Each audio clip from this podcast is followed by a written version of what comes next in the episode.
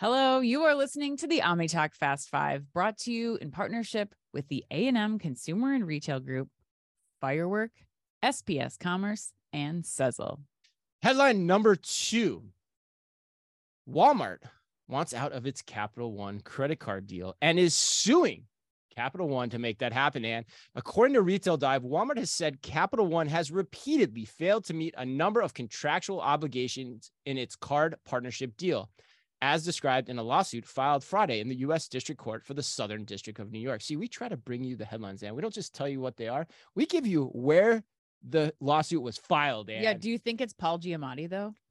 Because he's isn't he the Southern District of New York? oh, in for billions? I have no idea. I've not seen that show. I need to watch it. Oh it. God, that's what you need to spend this weekend. Yeah, right. That's that's a big investment. All right. Walmart argues that Capital One failed to meet customer care standards in five quote critical categories over a 12 month rolling period, according to the lawsuit. And a Capital One spokesperson called Walmart's lawsuit quote an attempt to renegotiate the economic terms of the partnership it agreed to just a few years ago or end the deal early end quote. Mm. Should also be noted that Walmart has been standing up its own fintech unit over the past few years and has also begun pilot testing a new banking platform called One in the background as all this has been going on.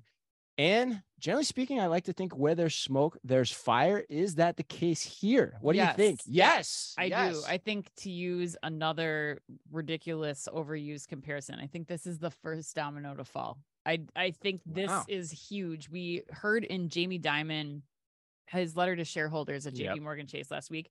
He lists Walmart as a threat to the their financial institution, Mm-hmm. to, to JP Morgan and to others. And I thought like I couldn't believe that he was saying that because we've been talking about this. We had, you know, Alviere, we've had Yep. we've been talking to them. We did the the event yesterday with um Tim and Dardis and t- just talking about what the, the capabilities that retailers have and just the reason that retailers have to have a financial relationship with their consumers, Mhm. especially someone like Walmart Yes, especially someone like Walmart. especially Walmart. You're going there multiple times per week. It makes sense to, you know, start to save up or invest money or put money aside, budget money with Walmart when you know you're going to be shopping there multiple times a year for needs, not not wants, but needs.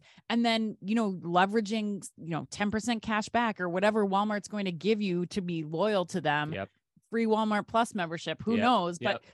But Ooh, Walmart good one. Walmart like is a bank. Like Yep. again, this is watch out Amazon because I think that once Walmart is offering cheaper, better returns, they're your bank, you're getting benefits from them. Like there's Yeah. there's a lot more reasons from my perspective to start going to Walmart. and you're getting your groceries there every week. That's the key thing, Totally. right? Like that's a huge part of this. Um, yeah, I, I mean, I 100% agree with you. I think there's, I think there's a lot of smoke here, and therefore there's going to be a fire too. But you know, the technology is such, and we talked about it yesterday with Tim Dardis of Alviere, like you said.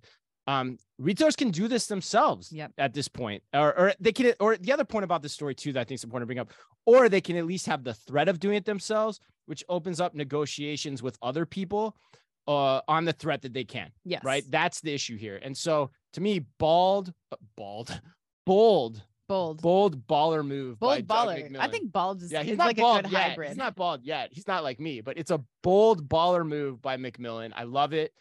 Uh, and if you want a crash course, honestly, yeah. in how retailers can do this, check out our pod with Alviere's Tim D- Dardis that dropped yesterday, and Yeah. will be in our newsletter tomorrow. You're gonna want to see it. It's going to blow your mind about how simple and easy it is. And Tim, the best part about it, he does a great job of outlining how you can walk, crawl, walk, run to institute the concepts of embedded finance in your retail organization. It's Yes. a great primer for anyone that's interested. And not just how the retailers can do it, but how the customers are already doing this. Like right. people are Right. putting money into a Starbucks card, a into the point. app.